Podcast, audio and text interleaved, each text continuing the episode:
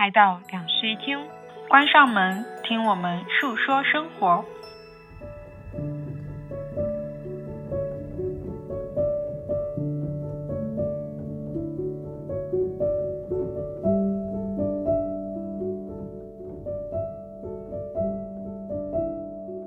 哈喽，大家好，欢迎来到新期的两室一厅，我是陈一日，我是 Sunny。今天我们来录我们的友谊特辑第三集。嗯，哎，好像不止第三集了。在友情里面也存在备胎吗？然后渐行渐远的友情，以及 anchor 了一下这个渐行渐远的友情，所以这应该是第四集了。对，嗯，在我们的听友群里面发起了一些投稿，收到了大家热烈的来信。嗯，但是呢，我觉得投稿是对大家的一种考验，就是看你们平时到底有没有认真的在写东西。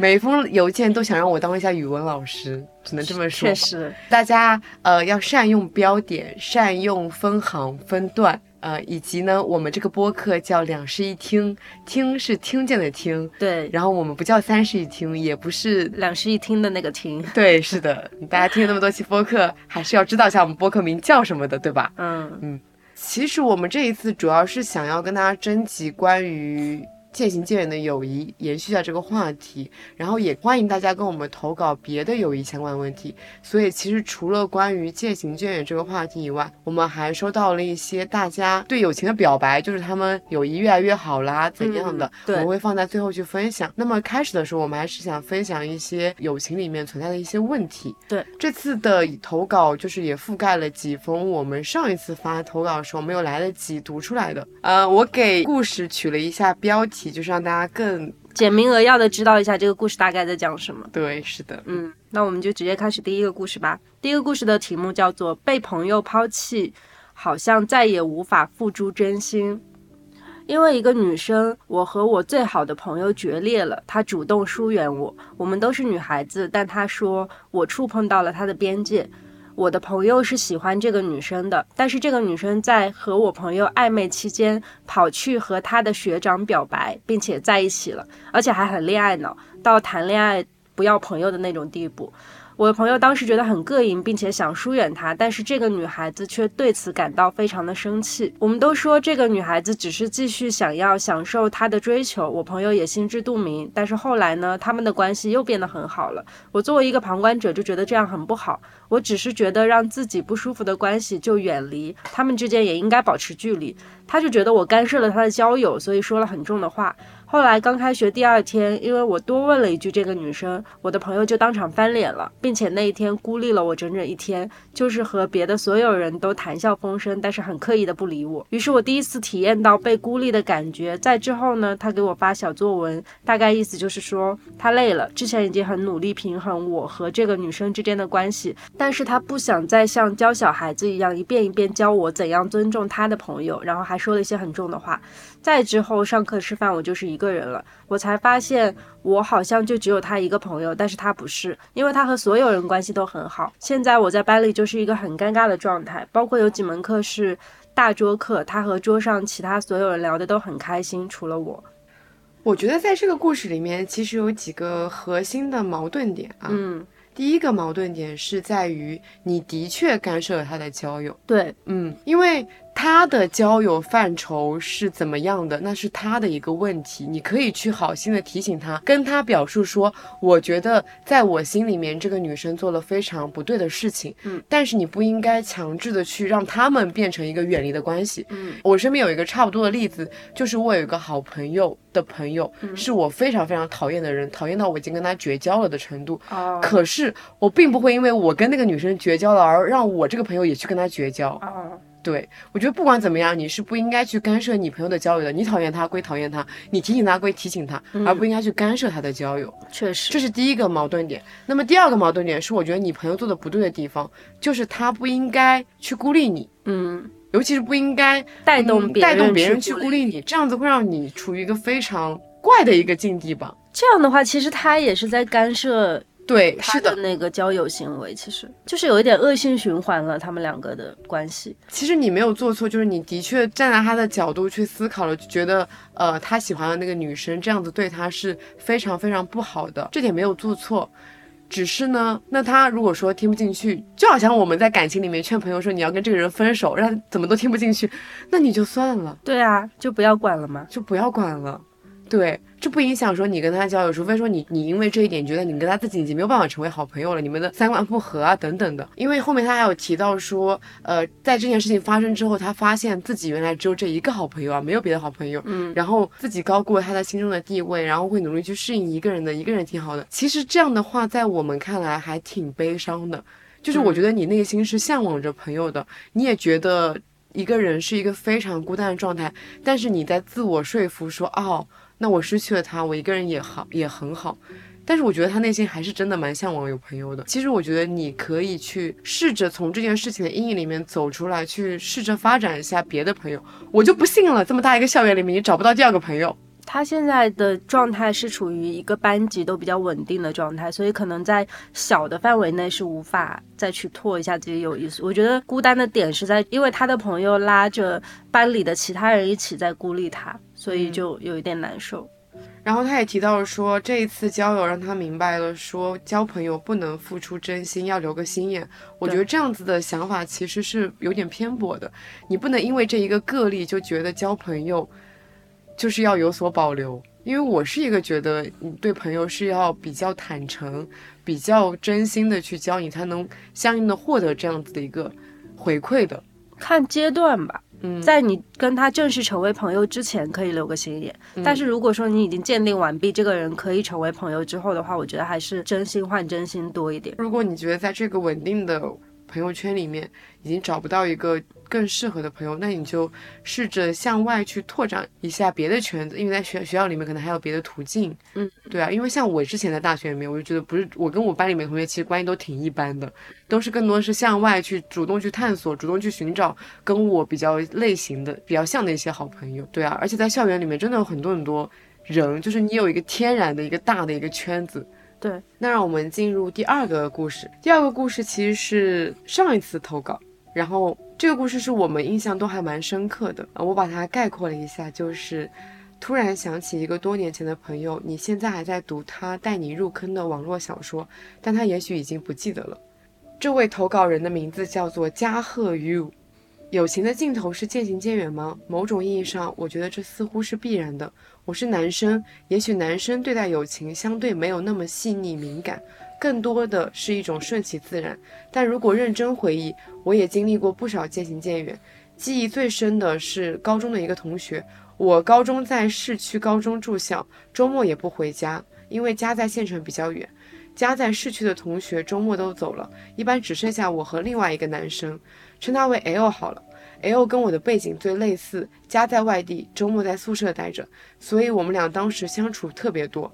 那时候娱乐活动其实不多，娱乐时间也不多，我们唯一的娱乐就是用手中的山寨手机，可以看电子书、听歌，甚至可以低网速冲浪。那时我们需要偷偷摸摸使用教师的教学电脑。下载盗版电子书和盗版 MP3，再带回宿舍。这个 时代的记忆，对，受 L 的影响，我阅读了一代传奇网文《斗破苍穹》，恐怖如斯，深深刻在印象里。L 特别喜欢许嵩的歌，经常在宿舍听，也受此影响。我到现在很熟悉许嵩的一些歌的旋律。说了这么多，我觉得朋友真的会给生命留下印记，但人在时间的洪流中能把握住的东西很少。略带遗憾的是，和 L 在高中毕业后基本上没什么联系了。其实也没有什么具体的原因，好像就是这样，各自过着自己的生活。也许是因为上了不同的大学吧。时间一年一年过去，人生阶段也过了好几个，好像没有什么恢复联系的契机了。也许有一天我会在 QQ 上面问候他一下，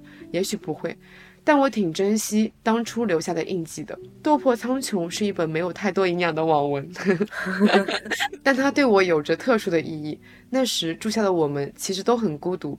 但我们孤独的心在书中陪伴着主角萧炎翻山越岭，杀上云岚宗。之后，我不止一次回看过这本书，萧炎一次又一次的杀上云岚宗。两室一厅做的友情系列我很喜欢。总体而言，我觉得女生对朋友关系有更敏感细腻的感悟和思考。当然，可以轻飘飘说一句“天下无不散的宴席”，人生总是如此。但我工作之后还真的有挺多感悟的。生活就像洪流一样，一阵一阵把很多东西冲成了不成形的碎片。你可能突然想起一个多年前的朋友，你现在还在读他带你入坑的网络小说，但在梦里，雪已经覆盖在了记忆之上的好几层。对我觉得他整体写的挺好的，表扬一下。啊，笔很不错。对，是的，嗯。对这个故事有一点特别的熟悉感，因为我小的时候也有那种带我入坑的朋友，但是现在已经不联系了。嗯，是我最开始喜欢 Super Junior，是他安利给我的。哦，就是当时他在那个时候还是小学还是初中，我其实都已经记不太久了吗？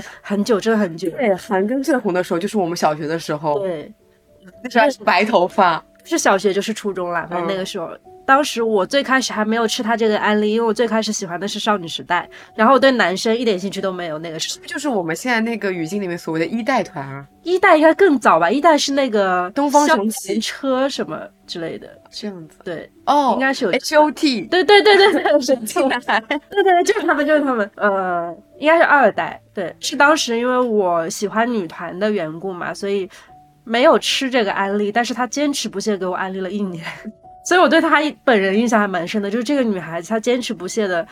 给我，比如说那个 S J 的胶带啊，还有什么他们的贴纸啊，还有给我一些卡带啊什么的，反正就是坚持不懈的向我安利，最后终于吃了这个安利，并且喜欢了 Super Junior 有很多年，但是我跟这个女孩子已经不联系了。所以在读这个故事的感慨是，突然就想起了她，就是有些人他在你生命中，就是他没有那么的重要。对。但他又一定会留下给你一个非常不可磨灭的印记，是的，是的，甚至帮你打开了一扇新的门。对，就是他带来的这个东西，真的影响了我后来很多年的人生。要是没有 Super Junior，我也不会去学剪辑，也不会去学各种 乱七八糟的技能。刚好呼应到了我们上一期关于审美的那一期。对，那我的就是我也有那种读网文的时代，嗯，然后我们那个时哦不对，我那不能叫网文，因为它都已经是实体书。班里面会有男生，他会去买那种书。然后就整个班里面传播，我是因为他们才接触到了很多网络小说的实体版。哦，对，但是我没有像他这样子，就是看很多本，就比如说我。为数不多看过的就是江南的《龙族》哦，是的，给我打开了一个也算是一个大门吧。我觉得哦，原来小说可以这么精彩，这么以前没有看过，就是这种类型，感觉就是《斗破苍穹》，然后还有《龙族》这种写网络小说，很像是我们这一代人的金庸，对，都在写一些很玄幻、很江湖气的故事。是的，嗯，而且我其实是从这些小说才入坑游戏的，就是在读这些小说之前，我是从来不玩游戏的。然后在读完以后，开始对网游产生了兴趣。对，我觉得在这一封故事里面，其实我们没有什么可以给到的意见或者建议，因为它已经是一个很完整的故事，它有开始。然后有过程，有遗有遗憾。对我觉得这个故事这样子发展也已经很好了，不必说一定要去强行的让你们的现在生活发生交集。嗯，就这样留着也很好。如果说某一天你们因为有一些机缘巧合，比如说像同学聚会啦之类的，你们在一个场合里面再一次相逢了，然后再聊起当时的那些场景、那些故事，说不定你们这段友情又有了一个延续的可能。所以我觉得这样故这个故事就可以这样子，不用去。做过多的处理起来哦，我这个小的时候喜欢 Super Junior 的那个女生朋友，我后来在大学的时候有试图找过她，因为当时追星大家不是用贴吧追星追的很多嘛，然后我那个时候又给贴吧里面做了很多那种海报什么的，所以大家很多人都知道我，然后我就在里面搜寻，就是发帖试图找。这个女孩子在不在这里？但是没有回音，所以我觉得可能就真的没有交集了。我当时有试图找过她，而且有可能就是你抱着一个非常高的期待，真的找到了这么一个人，你会发现其实时过境迁，你们已经没有话聊了。嗯，我觉得还不如让它就变成一个没有据点的故事比较好。嗯，好，那我们进入下一个故事。下一个故事是唯一倾诉脆弱的好朋友，反馈确实不予回复。这个故事比较长，所以当中有一些段落我就简单给大家概括一下，然后把核心的抽出来给大家讲一下。呃，在前面几段当中呢，他大概描述了一下他和这位朋友的关系。他们大概是成为好朋友已经有十二年的时间了。然后呢，他们两个性格是那种互补的。他认为他们俩性格很互补啊，就是觉得应该可以做很久的好朋友，所以一直都没有在这段友情当中发现有什么样的问题。就直到去年夏天的时候，接下来我将以我的视角来给大家讲述这个故事。嗯，他说。我们的问题出现在去年夏天，那时我因为实习公司每天加班到深夜，断断续续发烧了一个礼拜，周六周日几乎都待在医院挂水、抽血、做检查。终于退烧之后，没过两天去医院拿检查结果的晚上，我又开始难受，加班到十一点之后才一个人慢慢走去医院。我记得很清楚，那天是周四，因为我半夜拿到的检查结果并不好。也许是被加班和医院填满了生活，看着检查结果的我，突然就陷入了情绪的漩涡，不知。不知道是该留在医院做进一步的检查呢，还是回家？下意识就拨通了他的电话，他接得很快，跟我说：“这么晚了，先回家吧。”于是我就先回到了自己的出租房里，中间的检查结果就不赘述了。最后医生建议我做个骨髓穿刺，看起来是蛮严重的病了。对二十岁自己在上大学的城市生活的我来说，心里是有不安和害怕的。但我也知道检查肯定早做早好。我的父母都忙于工作，不能跨越城市来陪我做穿刺，只有我合租的室友可以陪我。生病的人大概总是很累，没有精力事无巨细的和朋友讲自己在医院的经历，所以整个夏天除了我的父母，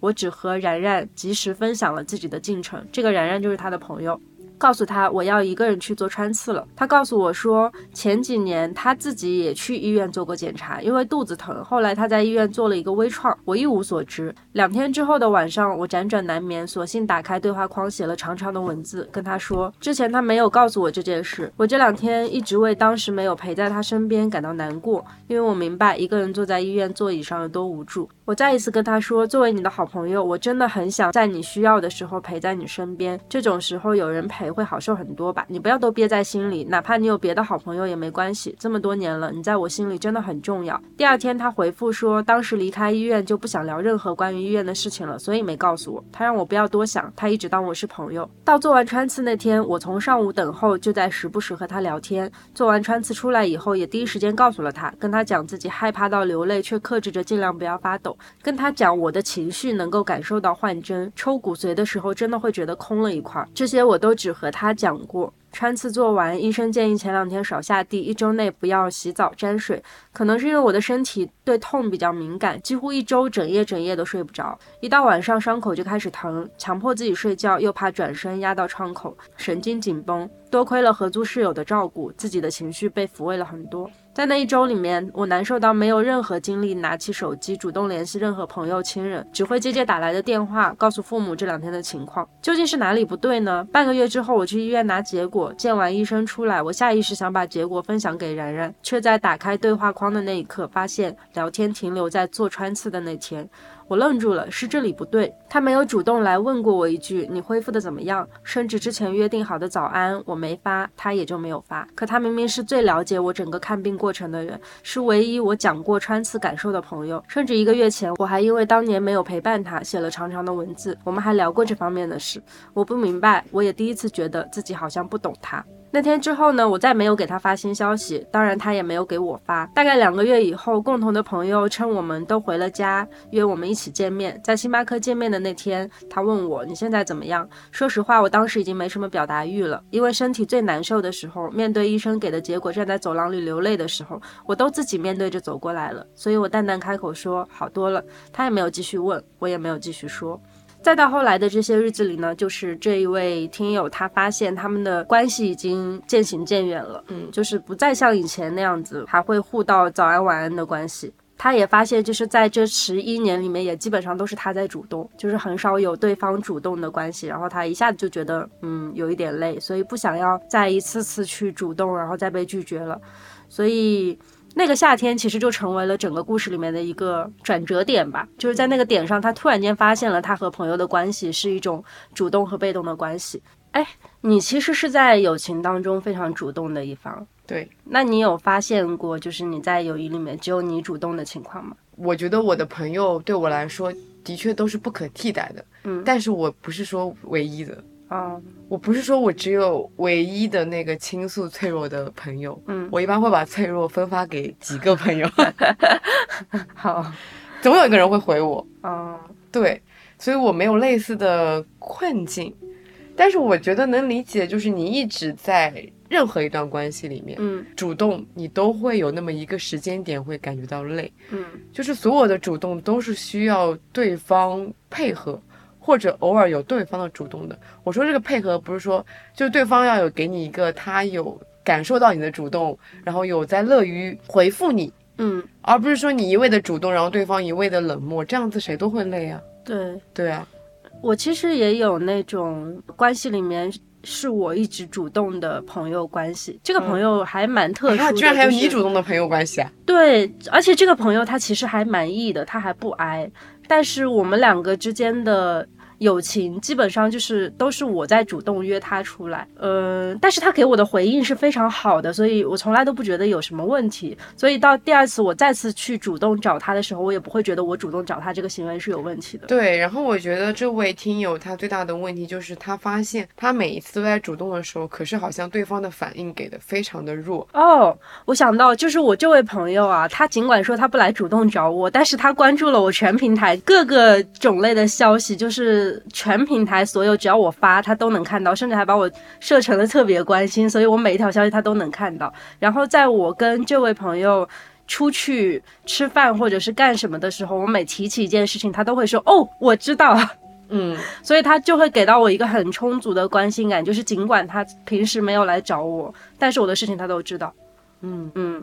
然后我觉得可能还会有一个方面哦，是我去试着理解一下他这个朋友的一个角度，嗯，有没有可能这个朋友他是一个非常非常独立的人格，他独立到可能别人对他的过度关心会对他来说是一种压力，因为在他的描述里面嘛，他这个朋友连生了一个病去肚子疼，然后做微创，他都没有跟他的朋友讲。嗯在我看来，他就是一个非常独立的人。他不是说不关心你、不需要你，而是他可能就是一个相对于你而言，对友情没有那么有依恋的一个人吧。也有可能是说，因为两个人之间圈子可能不一样吧。就是我觉得像这种事情，通常来说是会告诉身边离自己对对那个物理距离最近的朋友，所以有可能说，就是在你们物理距离变远了以后，并不是一个就是线上比较方便关心的关系。对，就是比如说，呃，我有朋友跟我讲，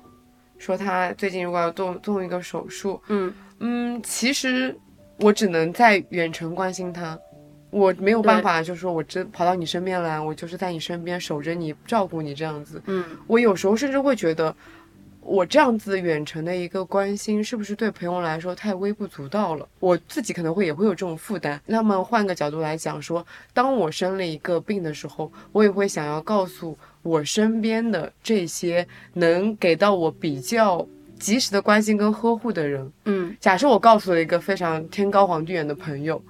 啊，然后我觉得我只能增加他没有办法来陪伴我的一个愧疚感，对，所以我这时候可能也会选择不告诉他。我身边其实有蛮多朋友在发生了大事，这件大事过去之后，然后可能才告诉我。嗯我觉得这样的处理是没有问题的。然后你看，只是因为你们两个人的处理方式它不对等，你就会觉得他好像应该要及时告诉你，而他没有及时告诉你，你就会产生那种愧疚感。然后在他没有及时回复你的时候，你会觉得他不关心你。我觉得是你们俩的这一个，他其实有一点不匹配的。所以其实搞不好可以沟通试试看。如果说你真的还很在意这段友谊的话，把你的心结告诉一下他，也不是不行哦。对，其实他们后面有聊到说，嗯，那个女生也终于意识到了他们的关系好像有了一些问题。嗯，她又给他，就是因为这个，就是我们这个听友，他以前每年可能固定的时候生日都会给他的朋友送蛋糕嘛，他今年还是给他送了蛋糕。嗯嗯、可是呢，就是没有主动告诉他，他收到蛋糕以后，那个女生就来找他，主动说他自己国庆在北京，然后就说要不要见个面啊，怎样的。我觉得你可以试着收回一点你自己的主动，然后让你们变成一个比较平等的友情关系，然后再来审视一下，说你是不是真的这么看重这一位朋友。就你们先要你们俩的比较平等的地位，然后也开诚布公的去聊一下彼此的感受。我觉得你可能也只是在想自己内心想自己的想法，然后试着把自己的想法告诉他。那么你有了解过你这个朋友他到底内心为什么就是选择了没有告诉你，为什么选择了没有来关心你吗？但我其实也蛮理解这位听友的，我觉得他就是高敏感 I 人。嗯，像就是跟我一样的这种高敏感 I 人，就是很容易在跟人和人之间的交往当中发现一些细枝末节，并且去 push 自己去多想，然后在多想里面就会去给他画一个否定的那个。说到这件事情，嗯，我在此之前我一直觉得我是一个敏感的人，但是今年我大彻大悟了，我就是一个不敏感的人，我是一个对自己的情绪很敏感，嗯就是我能意识到自己不开心，自己开心，对自己的情绪很敏感，我自己不舒服，嗯，但是我意识不到别人的情绪，我对别人的情绪是有钝感的，而且别人对你的行为，其实你也意识不太到。对我也是有那种钝感的，因为我我会觉得。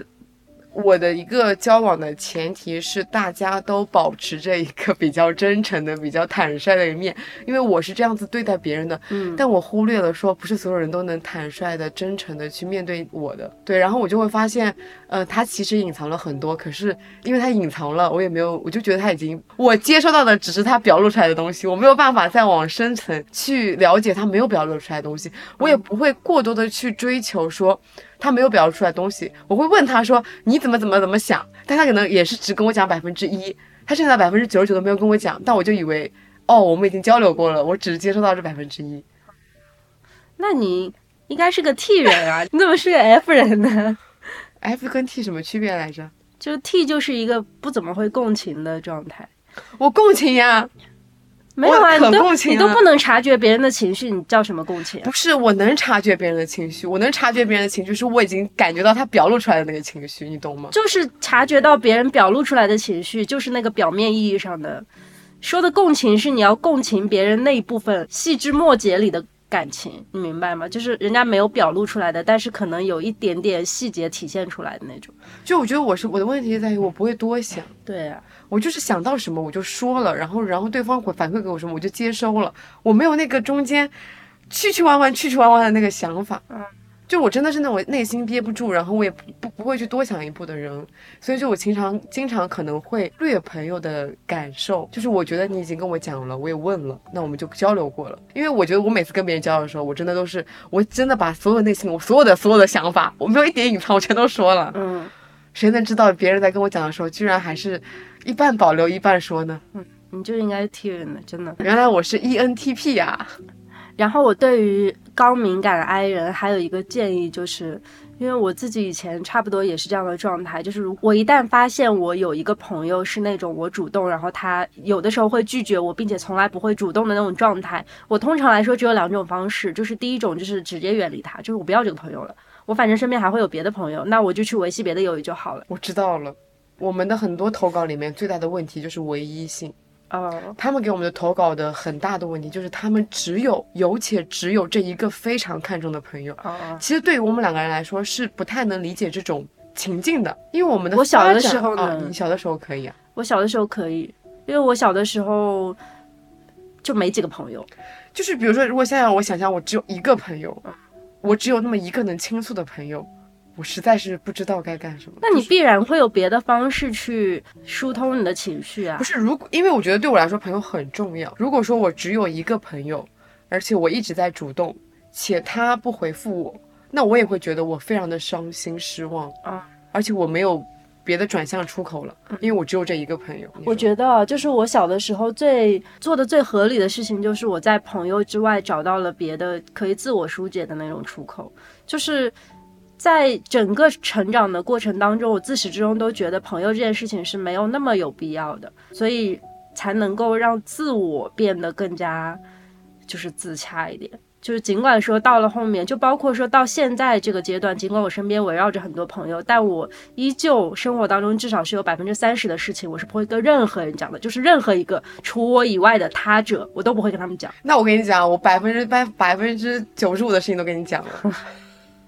因为我还是会留一部分东西去给一个自我疏解的出口去出的，所以我的情绪就是隐藏的那一部分。那我觉得我的管道是一个同时的、同步的。我一定会做自我的内心疏解。我很多问题都是我自己在心心里面可能想了一百种想法以后，哦，我自己得到了一个非常快的缓解。而且我觉得我是一个必比较能快缓解我任何消化我任何的情绪的一个人。嗯但是我同时会跟我的朋友去倾诉，嗯然后也通试图去增加朋友那一方面，然后一方面朋友的角度能坚定我的某一些想法，嗯也有可能是朋友的角度能打开我的一些思路。嗯，我是自己跟朋友去双向进行的一个管道。都可以，但是你这种就是比较外向，然后又不敏感的人嘛。但是通常来说啊，讲实话，来我们这里投稿的基本上都是敏感 I 人。就是如果说你真的是高敏 I 人的话，你要不就是培养多一点朋友，要不然呢就是像我一样，你跟他讲清楚，然后你看这个事情能不能找另外一个出口，就是别的情绪出口。比如说像我的话，就是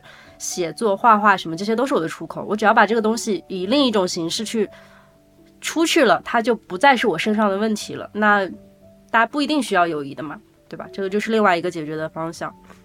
哦，写信也是一种方式，因为我最近发现写信啊，还挺能疏解自己内心心中的一些郁闷跟烦躁的。嗯你把它写下来，你就会觉得好像找到了一个出口。对对对，写作，嗯，写日记，写日记不错的，就是你，而且你后面还有个回顾的，一个就是有一个回顾的。对对对对，有以后再去翻，可以翻到你的心路历程。对，是的，嗯我知道了。我为什么是 F 人？因为我在做所有测试题的时候，我都觉得我自己是一个，很能共情的人。对我自我认为我是一个敏感的人，嗯我自我认为我是一个能共情的人，但是可能现实生活中的很多表现，让颠覆了我自己的一些想法。其实我从什么时候开始觉得你没有很 F，是因为我以前有跟你讲过一些事情的时候，你的第一反应也没有在安抚我情绪，而是在想着怎么跟我一起解决。我那时候就觉得你不像一个 F 人，因为我身边有真的很 F 的朋友，就是当我在跟他分享一件事情的时候，他第一反应是先安抚我的情绪，并且告诉我说你不要着急，不要生气，就是你得先把自己的心理什么平静下来。但我每次告诉你各种事情的时候，你第一反应是哦，我觉得这个事情应该怎么怎么解决。你你不怎么会安慰别人的，所以我觉得你不是。天哪！我今年对自己最大的认知 在于此。嗯，太好笑了吧？我，你知道我这件事情从是从我们跟那个不把天聊死串台开始意识到说，哦，原来我不敏感，我原来很迟钝，苍天呐！所以我今年的一个新的课题出现了，我要学着更多去共情我的朋友，嗯，我要变成一个相对敏感的人，也不要太敏感，相对敏感的人。我觉哎得保持一点对生活的钝感挺好的。哎，所以就是在今年哦，我再去翻 MBTI 的那个简介的时候，我有发现到他在简介里面有表述的一些意思，就是从官方的语言翻译过来的意思是，这个是其实是你想成为的自己。因为很多人是不了解自我的，就是你在这些题目里面选择的是你想成为的那个样子，而不是你真实的自我。不是有一些是真的是我的样子，比如说 P 啊，就是拖延，就是对，那这种是表现表象上的。如果说很深层次的东西，有很多人其实是不了解真实的自我的，所以他就会更加趋向于自己表现加上自己想成为的那个样子，然后去做这么一个。对，我觉得就是的确哦，你跟越多的人发生对话，你就会发现有一些人是真的对自我的探索是非常非常深的，嗯，他真的是对自己认识的一清二楚，对啊，知道自己想要什么，知道自己拥有了什么，嗯，然后知道自己的性格什么样的。可是呢，也有些人可能对于自我的探索是从来没有过的，嗯他没有思考过自己到底是一个怎么样的人，怎么样一步步成为这样的。我好羡慕这样的人。我之前就是这样的，生活里面有什么烦恼就不会去思考。嗯嗯好，那我们来到下一封信。下一封信标题是：虽然无法感同身受，但还是想更多理解你一点。这封信是以他的口吻写给他朋友的一封信。他这个朋友呢是一个残疾人，然后在跟朋友的相处的过程中，他以自己的角度无意中伤害了朋友很多，就被他这个朋友给删掉了。所以这是以他这个第一视角出发，然后写给他这个朋友的一封道歉信。嗯嗯，他的朋友叫小景啊，小景。因为有问题，我不知道怎么办，就去做了功课，找人问，发现我好像根本不了解你们这个群体，我对你们有很多的误解，我总是把你们当成和我一样的人，但是事实上不是这样的。我说那些话让你不开心，你不说，我就以为是可以告诉你的，所以无意中伤害你很多，我却不知道。后来我去豆瓣小组了解了一下，发现大部分是我做错了，我很少把你的情绪考虑进去，这是我做人蛮失败的地方，对不起。在之后，无意间我在小红书上认识了一个和你差不多的姐姐，她说我好自私，她真的和你的情况好相似。她和我说了好多你之前没有跟我说过的事情，本来这些没什么，我以为情绪很快就过去了。可是随着我越来越了解这个姐姐，我就越愧疚。考虑了好久，觉得确实应该非常郑重的和你道歉，而不是一味的只表达我的想法。那个姐姐比你好的地方，大概就是我说了什么，她不喜欢、她不想听的地方，她就会直接告诉我。她还告诉我，其实很多时候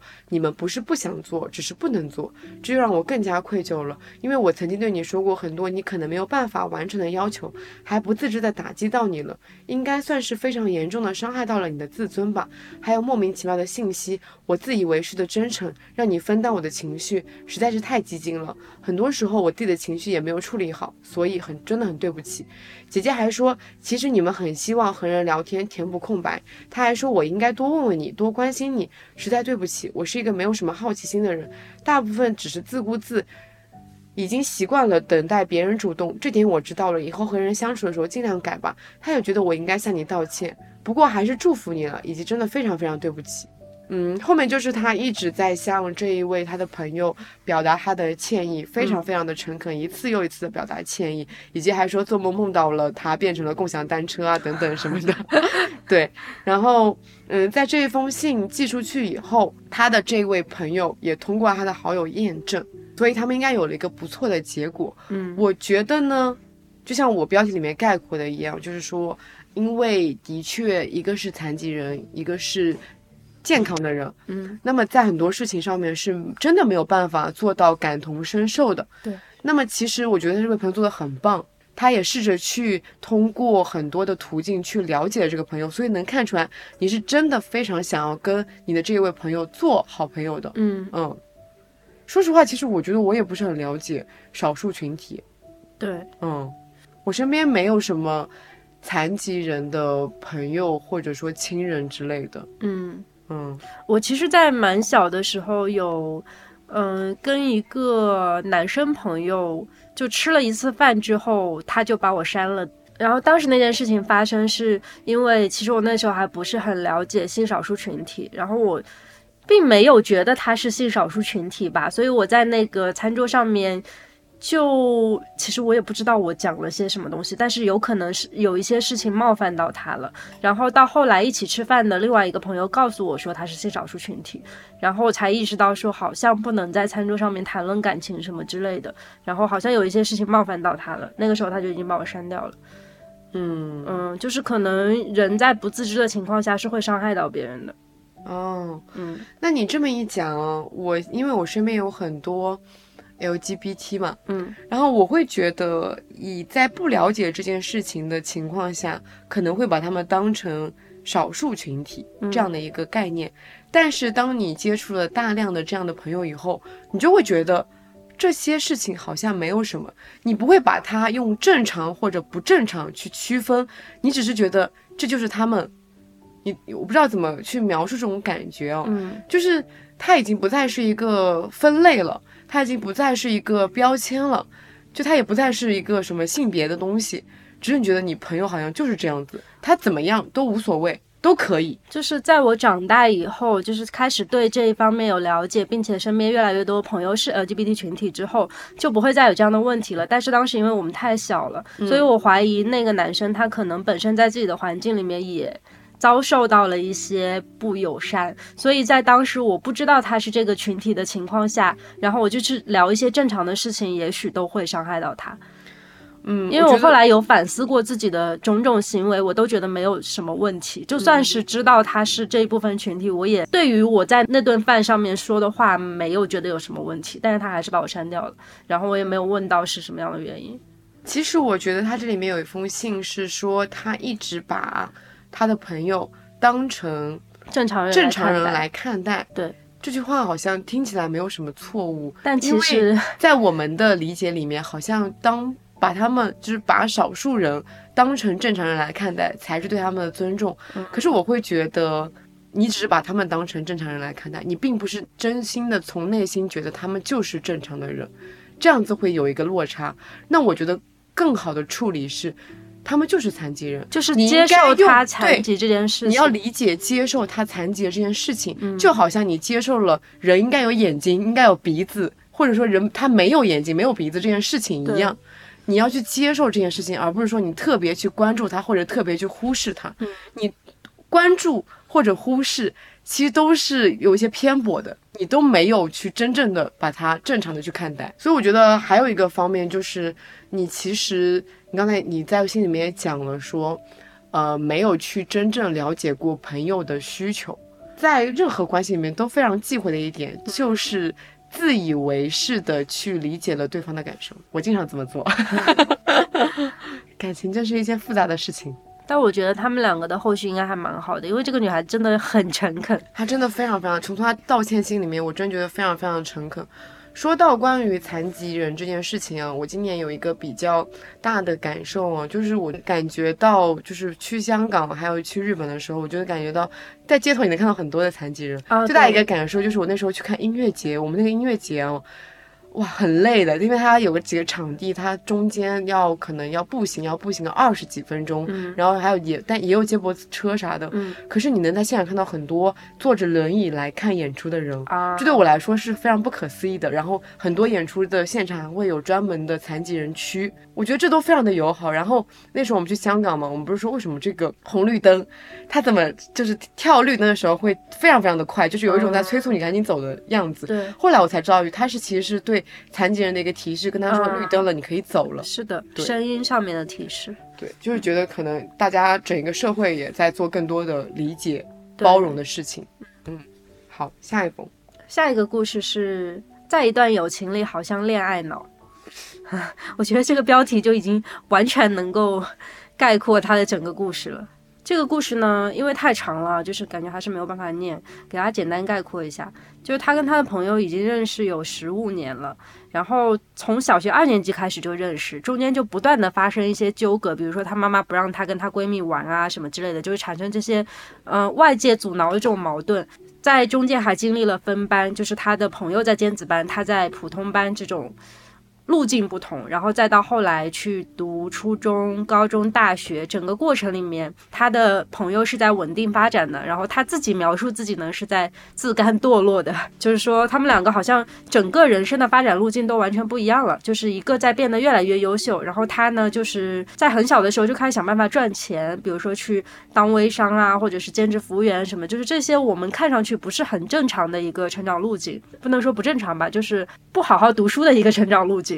然后包括到现在呢，他还是在家里面发展，然后他的朋友已经去了东莞发展，就是双城的距离就更加没有办法见面了。然后在今年的中秋国庆假期的时候呢，他的朋友回来了几天，回来以后就去找了别的朋友联系，就没有跟他见面，所以他这个时候就觉得说摸不透他跟他朋友这一段感情了。但是呢，他还是很喜欢这个朋友，所以不间隙会跟他联络，然后有什么事情也会跟他讲，但是在中间也是不断的会去想念他的朋友，然后直到下一次联络的时候又会很开心，所以我们把这个故事概括为说他是一个恋爱脑朋友，就是他自己形容的，嗯，就觉得他自己很像一个恋爱脑，想要时刻黏着他的朋友，对。但他的朋友分享不多，然后他的分享欲又比较的旺盛。嗯，嗯，他最后总结这一段友情呢，就是说，嗯，跟很多人的友情也差不多，就是大家各自在各自的生活里面忙自己的，有空见面的时候就会畅所欲言，然后分开没见面的时候会各自想念对方，期待下一次见面。所以其实他们现在的状态，我觉得是一段比较健康的友情状态，对，没有什么问题。但我对分享欲比较强这件事情是有话说的，我也有那种就是屁大点事儿都要跟我讲的，不是我吗？我你还好，你主要是因为跟我物理距离也比较近了，然后又常见面。但是我那位朋友就是，我们俩已经有三四年没有见面了，但是我觉得我就跟他是室友一样，就是他很可怕，而且他对我的要求是不需要我回复他的，就是他只要跟我讲就好了。然后他比如说有时候便秘什么的也会跟我讲。然后我之前有一次。大概有一段时间吧，我就真的很忙，然后就不怎么回复他，但是他也还很，就是每天还是很密集的去跟我讲，或者跟我们共同的那个群里面去讲这些事情。我后来就问他说：“我们都不回你，你不会觉得尴尬吗？”他说：“完全不会，哇，他应该百分之九九艺人吧？应该是吧？反正他很快乐，然后就屁大点事都要跟我们讲。对，所以我还蛮能理解这样的朋友的，只要能在倾诉欲当中找到自己的快乐就可以了，就是并不奢望回应。但是我们这位听友好像是奢望有一些回应的。其实我觉得他们，我们之所以觉得他们这段友情比较健康的原因，是因为他有讲到说，在他对他的朋友有倾诉欲的时候，他的朋友其实都会蛮耐心的安慰他啊对对回复对他啊什么的。我觉得对于一段友情来说，这种就已经够了。你不要对友情有太多太多的贪心的想法。对对对，嗯，我觉得毕竟友情不是最亲密的亲密关系吧，它毕竟还是第二级的。对，就是，而且我们之前也有讲到，之所为什么大家鼓励大家去多交一些朋友，是因为我觉得，当你对别人是单向的友情的时候，你可能会不自觉去要求对方对你也是单向的。嗯这种要求就有点过分了，因为在我们看来，友情就是一个一对多的关系，对，对他不可能保持着一对一的那种忠诚感的，甚至说用到忠诚感这个词都有点太高了。就是如果说大家要在友情里面保持忠诚感，这段友情就是有点太累了。所以我一直都很鼓励说，我的朋友跟我的另外一个朋友成为朋友，这样大家就能一起玩了。是的，是的，是的。对，哦，我这位话痨朋友，我就是给他介绍了一些我其他的朋友。给他介绍了别的话痨朋友吗？对他们就是现在，呃他已经没有那么烦我了。然后我跟你讲啊，就是像这种倾诉欲很强的朋友，有一个很大的优势，就是如果他在互联网的各大平台，包括你们的聊天对话当中，如果消失了一天的话，他就肯定出问题了，就要帮他报警或者是干嘛。啊，因为平常来说，以他的倾诉欲，他是不可能消失在这个网络世界上的，这么一想，确实，对吧？对，很容易被找到。确实，嗯要么在睡觉，要么就消失了。像我之前那位朋友，有一天就真的是一整天没有讲任何话的时候，我们当天晚上意识到了以后，我跟另外两个朋友就慌了，就以为他出了事情，然后打电话给他爸妈，他爸妈说他只是阳了。然后我觉得，我就是他之所以觉得自己像恋爱脑，还是因为他们整一个的发展路径也有很长很长，十五年。对，然后中间有一些波折，就是一开始的时候是她的闺蜜成绩更差，嗯，所以他们就爸妈妈就不让她跟她闺蜜玩，对然后在他们的坚持之下，他们又又玩在了一起。结果随着发展，她的闺蜜好像越来越好了，嗯，她觉得自己变成了越来越糟的那个人，就形成了一种友情里的不平等。对他其实是在友情里面有一点自卑的，有一点低自尊的，不配得感。对，就有点低自尊的，所以就会觉得哦，你不回我好像也没有什么问题，因为好像我觉得我在这段友谊里面是一个更卑微的一个地位。我在这封信里面有读到这样的一个感受啊。对，但其实就像你说的，就是在你你做了很多在别人眼中看起来不正经的事情，但其实你的闺蜜很羡慕你，因为你好像很早就开始学会了赚钱这个技能，你是有优点的呀。对，你闺蜜也肯定了你这一个优点呀，所以其实你没有必要在一段关系里面有那种低自尊跟不配得感。对你没有，你们没有所谓的那种，呃，谁高谁低。对，谁高谁低，你们是一个以平等的姿态在交往的一个友情的关系，对也没有说什么呃，你没有什么资格在他身边啊等等的。就是我觉得大家很多友情的问题，他其实都觉得我们好像已经在了一个不平等的阶级。就是如果当你给友情划阶级的时候，就是这友情确实就已经出现了问题。我本人是抱着那种所有的关系都要最好轻松的一点，轻松一点。就是人人要了解自己已经有很累了，就是你要在关系里面还要这么累的话，太累了。那我只求朋友关系轻松一点，恋人别的关系没有办法轻松，真的吗？没有办法，真的。那我是那种奢望啊，在那种亲情跟爱情关系里面也保持一些轻松的状态。困难，因为毕竟是个强绑定的关系。哦，毕竟就是要一对一要求忠诚感的关系，是吗？好，那我会放开一点自己的想法。那下一封信叫做《和朋友在三观上面不合》。这封信来自小林同学。我和我的小学同学算是最好的朋友吧，曾经我们形影不离，在一些想法上也总能不谋而合。虽然直到现在我们也在联系，把对方视作最好的朋友，但是我总能感觉到我跟他在各方面都不合了。他喜欢尝试一些新鲜事物，甚至在我看来有些不良习惯，比如说抽烟、喝酒、去酒吧玩到两三点。我努力说服自己别在意，可心里面有疙瘩。而且和他出去玩的时候，他的语气也有些冲。每次我们气氛到了矛盾顶点的时候，我又会因为不想争吵而不了了之。可时间越来越久，我就会觉得我们只是在维持着一些表面的短暂友谊。想问问，遥远的距离和长时间的分别，以及所处的环境不同，真的会改变两个人的友情吗？两位主播是否有因为这些因素而友情变淡的经历呢？首先，我觉得啊，就是这位听友他在里面描述的这些不良习惯，所谓的不良习惯啊，比如说抽烟、喝酒、去酒吧玩到两三点，这个我真的是觉得很偏向于个人选择，就是你完全不用去干涉你朋友的这部分个人选择。如果你真的认为是不良习惯的话，你不去做就好了，你没有必要强行要求你所有的朋友都不这样。但我会干涉恋人，恋人跟朋友是两种。对你明白吗？我的意思就是，我其实我因为我刚刚想了一下嘛，我完全不会管我的朋友到底在干什么东西，他干什么我都觉得我可以接受。我是一个对朋友道德感非常低的人，他出轨我觉得我都能接受。嗯嗯，虽然这话说出来不太好，但是我觉得如果说我朋友出轨，我是那种真的会相信他有苦衷的人。因为我是那种会坚定的站在我朋友这一边的人，所以他不管怎么样，我觉得他只要不干犯法的事情，我都能接受。嗯嗯，但是恋人就不行了，确实。所以对朋友确实会宽容很多。我我是这样的，但是他我们这位听友明显就是对朋友可能有一个比较严格的道德规范，就觉得哦，抽烟喝酒这件事情是都是不好的。当你跟你好朋友在道德规范上面出现了一些。不同的时候该怎么样处理呢？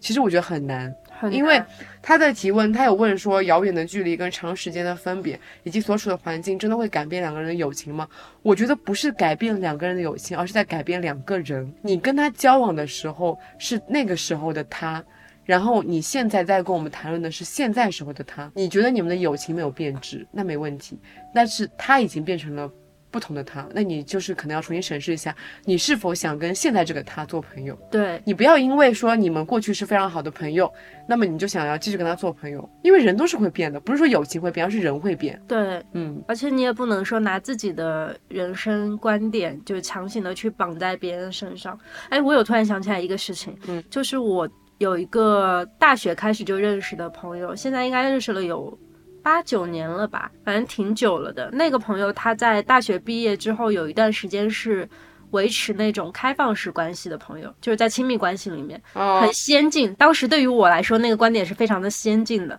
所以当时他在跟我讲这件事情的时候，我就说啊，那不就是。乱搞吗？反正对于那个时候我来说，就是没有办法去接受说社会上还有这个。但因为那个朋友出社会比我早一点，然后他更早的来到大城市，可能就更早的接受了一些，我觉得是新型的这种这种关系的概念吧。反正尽管说我到现在也还不能接受啊，但是当时他跟我去描述了这整个过程之后，我还是觉得就。不是滋味，我就觉得很奇怪，总来说很奇怪。但是又基于我对这位朋友的了解，就是我知道他做出这些选择肯定不会是因为什么不好的事情，因为他本质上是一个好人。就至少经过这几年的验证，我知道他是一个好人。但是至于说他情感这方面的选择呢，就是他自己。另外做的选择，那我就跟他讲说，我劝你还是不要乱搞。就是我当时跟他说的这个话，我说我劝你还是小心一点，至少说保证自己安全一点。那至于说其他事情呢，我从此以后没有再多讲过了，只是后来后来的时候偶尔会问一问你最近的情感状态怎么样，但我们依旧是朋友。对，我觉得这个其实也看个人的，因为我们觉得我们两个已经算是包容度比较高的人，就是我们能接受朋友的各种形态。嗯。对，只要他不背叛我，他没有做对不起我的事情，以及他没有做犯法的事情，对我对朋友其实都能接，都是能接受的。对，而且我觉得其实朋友是不会影响到我，就是朋友在做什么这件事情跟我是没有什么关系的，不会说因为他做什么我就要跟着去做什么，那我觉得会是一个绑定的关系，但是就没有关系嘛，除非他试图带坏我，就是他试图让我也去。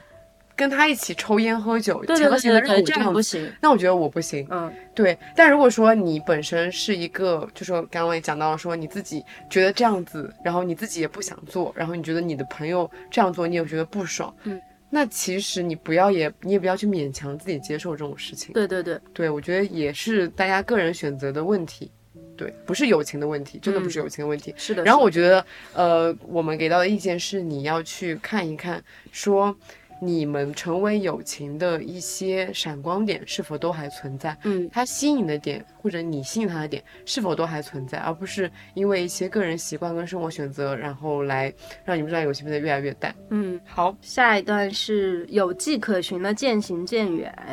其实后面有很多的投稿的故事啊，都是可以概括为有迹可循的渐行渐远，就是像我们之前聊过的渐行渐远的故事一样，在小时候大家是好朋友，随着升学，然后随着进入社会，大家所处的环境不同了，然后这段友情也越来越淡了。对，这个故事呢，就是其实他们以前是关系很不错的同学加朋友，直到后面因为分班以后，就变成了那种零零碎碎联系的关系。再一次打开手机的时候，发现对话框已经没有消息记录了，就打开他的朋友圈呢，发现也只是一个歌的分享。那回忆他们最后的聊天记录，还是在二一年的时候，就现在已经其实时隔两年的时间了。现在回想起来，好像一切都是有迹可循的。分班升学，我们都不可避免，但是还是会有点遗憾，因为是学生时代最纯真的友谊。对。然后像后面的另外一个朋友，就是从最好的朋友变成了朋友圈的点赞之交，也是讲说他们彼此是初中最好的朋友。嗯，然后那个时候他们一起呃竞选班长，然后也一起携手进入走到了初中毕业。但是上了高中以后呢，那个朋友就进入了市里面最好的高中，他依然在县城中学上学。然后那时候电子产品没有那么发达嘛，所以我只能在节假日的时候一起见个面。然后他在高中的时候认识了很多高中里的朋友，而他一还留在这个县，所以他们的朋友圈子也变得慢慢的不一样了。然后高考了以后，他的朋友如愿以偿的上了一个二幺幺，他留在了一个省重点，也就是说他们在各自的道路上面其实都走得非常的好。嗯嗯，但是后面就是因为圈子的不同，因为城市的不同，然后他们他们就变成了朋友圈里面的点赞之交。对，你们在人生的每一个岔路口上面都选择了分开的两条路，对，那其实也是会越来越渐行渐远的。可是呢，我会觉得，如果说你们之间有一些保持友谊的方式秘籍，就比如说你们有一个共同的兴趣爱好，像是你们都很喜欢追剧，嗯那不管怎么样，你们可能都会有那么一个共同话题在。这是这点东西是不会随着你们的距离呀、环境啊等等的变化而变化的，你们依然有共同话题。所以其实我会觉得，在岔路口口上面选择不同的人生方向，只是一个物理的客观因素。嗯，真正的维系友谊还是有很多方式的。嗯，对，想要重新构建友谊也是可以的。对，下面这一位听友是提了一个问题，我来念念他的问题啊。他说是他小的时候有过无缘无故刻意断掉一段友谊的经历，然后最近呢，他也有刻意保持关系，但对方终究不再回复而断联的友情。他在过去的友情当中，经常隐忍自己的需求，并且觉得赢得友谊的方式就是对对方好，然后对对方好的意思是照顾对方而忽略自己。所以他提出的问题是他觉得很多时候朋友是因为有求于他才和他来往，但是这个在他眼里看来并不是友谊。那么友谊究竟是基于什么而形成的呢？相同的爱好还是利益的往来？我首先是不赞同说有目的性的去交友，因为有目的性的交友会让一段友谊变得不够纯粹。可能一开始的时候，你们就是我觉得交友的契机有很多，它不是说一定要有一个强关联的爱好，嗯，强关联的环境。其实交友更多是一种感觉。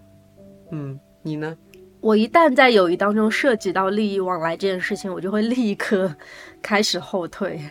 就是我会人不自觉的往后缩。嗯就除非说是我已经跟这个人达成了非常信任的关系，我们这个时候再往外面进一步。去有一些利益相关的关系，我觉得是合理的。这个时候，因为我们两个人已经是非常信任了。但如果说这个人他抱着有一些利益交换的目的来跟我交朋友，并且在前几次交往当中就立刻提出了他的这一部分需求的话，我就会觉得这个人很假呃，我有类似的友情关系，啊。就是他是一个很好的人，嗯然后他对我非常的好，就是嗯会一直关心我，然后也会跟我讲分享一些东西，嗯。然后但他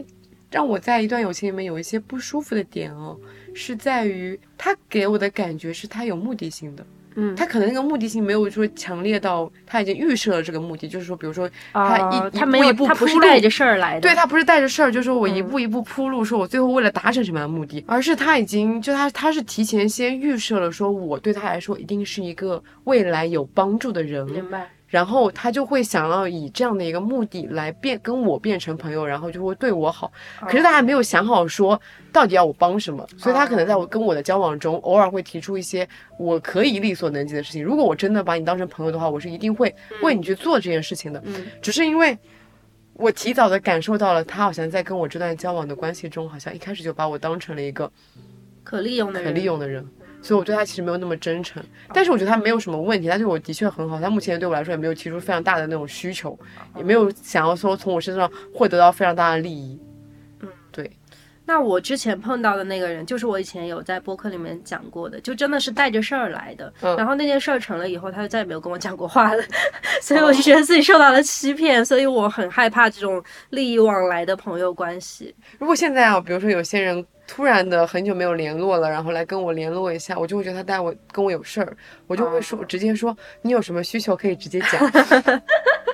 确实 就不想要那种非常客套的，慢慢的寒暄啦，说什么最近过得怎么样啦，然后再慢慢的进入正题。我说没关系，你直接有什么事情就先讲，那能做的我就帮忙一下，不能做我就就直接拒绝。对对对，对，所以其实，在我们的生活当中，我们的友谊大多还是基于兴趣爱好开始的。就是大家肯定会有一个共同点，你如果什么共同点都没有的话，那你平时聊什么呢？对啊，嗯，总会有一个需要聊的共同话题嘛，因为聊才能让这段友谊有下一步。嗯，或者你觉得你跟对方是一个非常相似的人，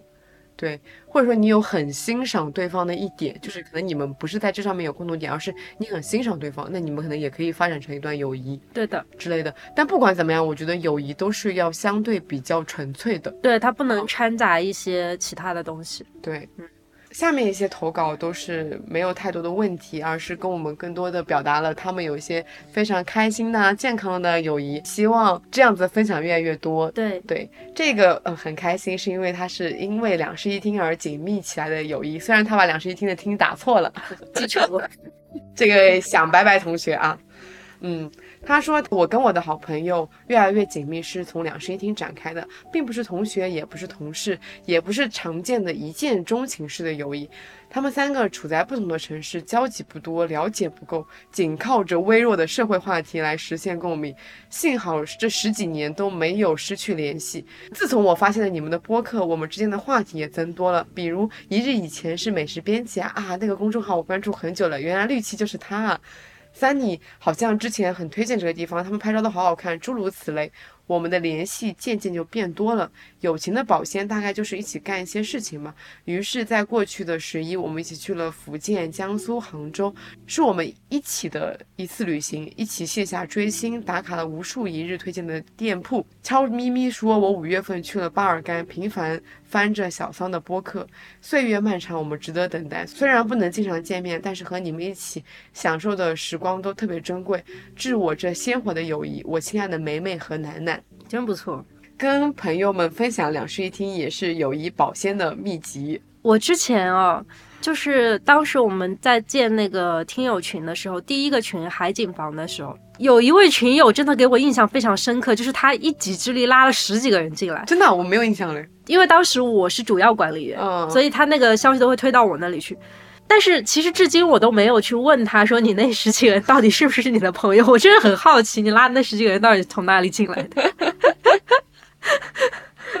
哎，而且我记得有一次，就是上一次我们录了渐行渐远的朋友那一期之后，你就把那一期转发到了朋友圈。其实你我们都不太分享节目在朋友圈里面，。对，然后你分享那一期里面，就是你希望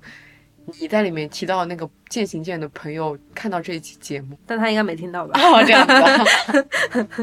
好，就是有时候播客呢是一个可以延续友情的东西。下面这个故事呢，是一辆车刚好能装下五个人，所以有了那些说走就走的旅行。那看得出来是五个蛮经常一起出去玩的朋友，好棒啊！我很羡慕这种有一个团体可以一起出去玩的。他说，我们的友情从大学时期开始，两个大三届的学姐和三个住在一起的学弟。在加拿大一个名不见经传的城市相识，那时候都在同一所大学。然后呢，他们五个人呢非常的契合，一辆车也刚好装得下五个人，所以就经常说走就走去旅行。那段时间里面，他们每个人都互相准备生日惊喜啊，然后在各自人生的每一个重要时刻都没有缺席，毕业典礼、婚礼都在一起。然后到今年呢，两个学姐已经成为宝妈，然后两个室友也都进入了婚姻的殿堂。他们都在各自的人生轨迹中，按照了自己的节奏前行，碰到了生命中更重要的人，很难再像以前那样腻在一起，也很难再有一次说走就走的旅程。但是呢，他们在一起的那些回忆，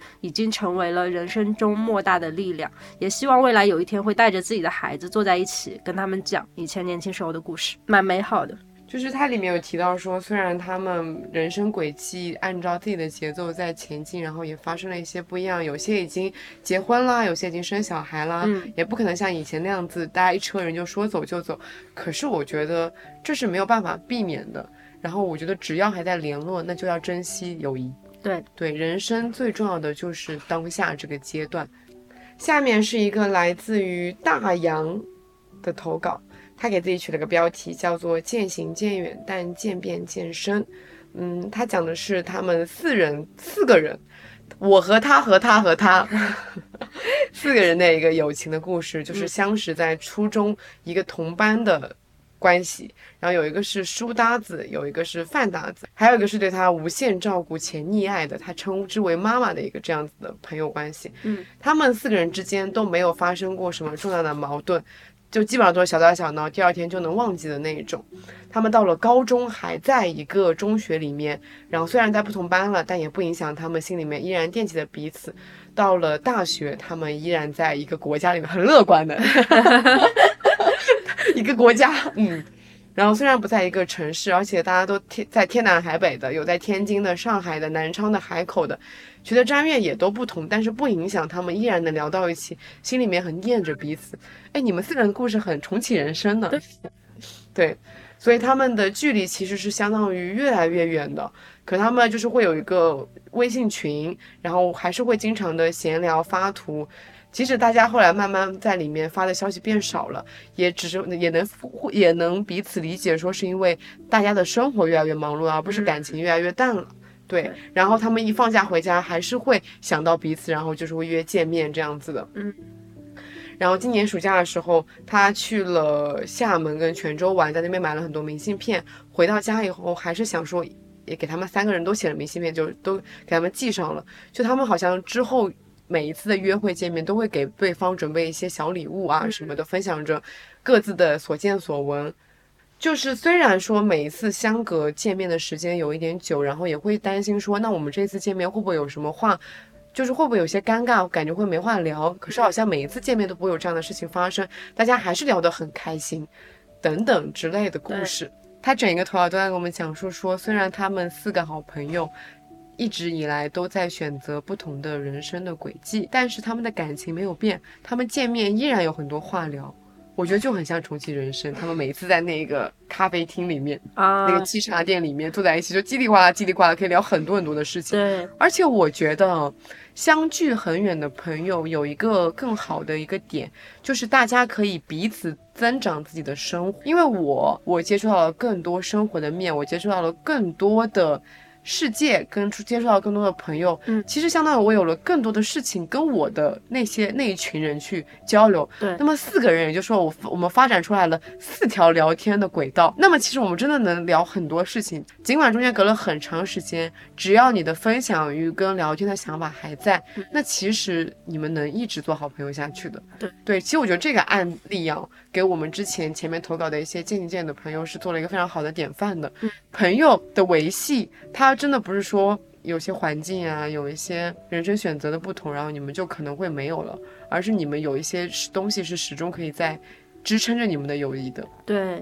我小的时候，其实有时候会觉得说，如果只是跟一个人有共同的回忆，但是没有未来相交的轨迹的话，可能没有办法做朋友。后来长大了以后，发现这种情况还蛮多的，就是有相似的回忆，但是我们人生路径完全不同。但是我再次去跟这个人见面的时候，还是能够碰撞出一些新的，我觉得很好玩的东西。对，而且你之前有提过说你是那种，呃，当下那个状态。会跟自己物理距离比较相近的朋友更加亲密的人。对对。下面一个故事叫《好朋友不一定认识很久，也不一定要时时见面》。哎，这个故事真的跟我生命里面很多故事很相似，因为我以前旅行的经历太充足了。他这个讲的也是一个旅行的经历，就是他跟他的这位朋友报的一个团一起去徒步，然后是被安排在一个房间，所以他们在那一次旅行里面就。变成了就是短暂的很好朋友的关系，一起吃饭、喝可乐、看星星、看银河、牵手上厕所，连帐篷都要搭在一起，因为觉得在对方旁边就很有安全感啊。然后呢，在旅行途中，那个朋友还跟他说，他一推开门就看到他，就非常放心。然后他说他也是，就是这种安心的感觉很特别。但是从伊宁分开的时候呢，他们两个人都没有太难过，因为知道下一次很快又会再见，就马上又要一起去爬雪山了。所以他说，好朋友不一定要认识很久很久。嗯，我有一些好朋友也是这么来的。嗯，就是在一次，我觉得其实他这个是非常强绑定的那种。呃，爱好关系，因为徒步这个其实是一个。比较个人的爱好选项，像我以前旅行也是一种爱好选项嘛。那在这个选项当中，包括我现在身边有一个关系很好的，但是年龄比我大很多，已经迈入家庭的一个姐姐，她就是我以前潜水认识的前伴。然后当时在海底的时候，我们各自都需要前伴嘛，是需要把自己很危险的境地去交给一个让自己安心的人的。所以我跟那个姐姐当时只有我们两个是中国人，所以组成了前伴。然后在后来的时间里面，尽管我们两个都没有约着再次去潜水，但是我们。一起干过别的事情，比如说冲浪、滑雪，就这些事情都是那个姐姐叫我去做的。嗯，所以就是其实当时我去学潜水，也就是短短十几天的事情，然后在里面就认识了一个后面可以一直一直一起去玩的朋友。嗯，那你们平常其实也不怎么会联络，不怎么会联系。我们两个只有在碰到，比如说接下来马上可能又要进入雪季了，他会问我一下你要不要来滑雪之类的。就是他是有一个共同爱好的强绑定，就是当我能理解。对，在比如说在我想去冲浪的时候，我想起这个姐姐，然后我就打电话给她。对，但平常的时候其实我们是不怎么联系的。我的生活里面有蛮多一见如故的朋友，所以我觉得朋友其实有分很多种。像这种的话，它就是有一个特定的场合、场合标签在那里的。然后也有那种你需要一直在你身边陪伴着你，跟了解你的近况的那种比较亲密联络的朋友。对，就，其实朋友有分很多种。最后的几个故事呢，我们就不多讲了，因为他们的故事其实内核都是差不多的，基本上就是呃，在升学以后，物理距离变得比较远了，所以大家就可能是线上去。简单维系一下感情，零零碎碎的聊聊天，然后在线下再见面的时候又会恢复热络，这样子其实就跟很多我觉得我们普通人拥有的友谊一样吧。那我们这一期友谊特辑就差不多到这儿了。嗯，其实我每次做友谊特辑的时候还蛮开心的，就是再一次的意识到了朋友的珍贵。对，嗯，在朋友的多样性，对，而且有的时候会让我们拉回记忆当中去回想起一些我们生命中的想不起来的朋友，是的，对，然后也会让我们去反思在日常交往中跟朋友的那些不恰当的地方。对的。那么如果说你有什么友情的烦恼，欢迎在留言区给我们留言，也欢迎大家给我们邮件里面去发送。对，也可以在听友群里面和大家讨论哦。哎，其实我觉得我们听友群现在很良性，有人提出自己的烦恼，提出自己的问题，就会有别的听友非常热络的去帮他解决问题，对，帮他去理疏通他的那些矛盾点。然后之前还有就是两个听友面基的那个啊，对，那个我觉得也蛮感动的，就是在我们的听友群里面直播，他们一步步就是从两个城市，然后坐高铁相见，对，vlog，然后吃饭，准备礼物，听友也是一种交朋友的方式，对的。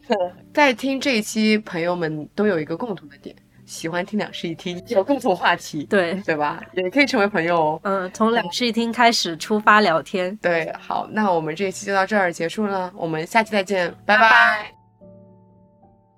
欢迎在小宇宙、喜马拉雅、QQ 音乐、网易云、苹果 Podcast 订阅两室一厅。如果你喜欢这期节目，可以在评论区与我们互动，也希望能够在苹果 Podcast 给我们五星好评。如果你想要加入听友群，可以扫描 Show Notes 里的二维码，我们会在听友群中分享更多的日常。感谢收听，晚安。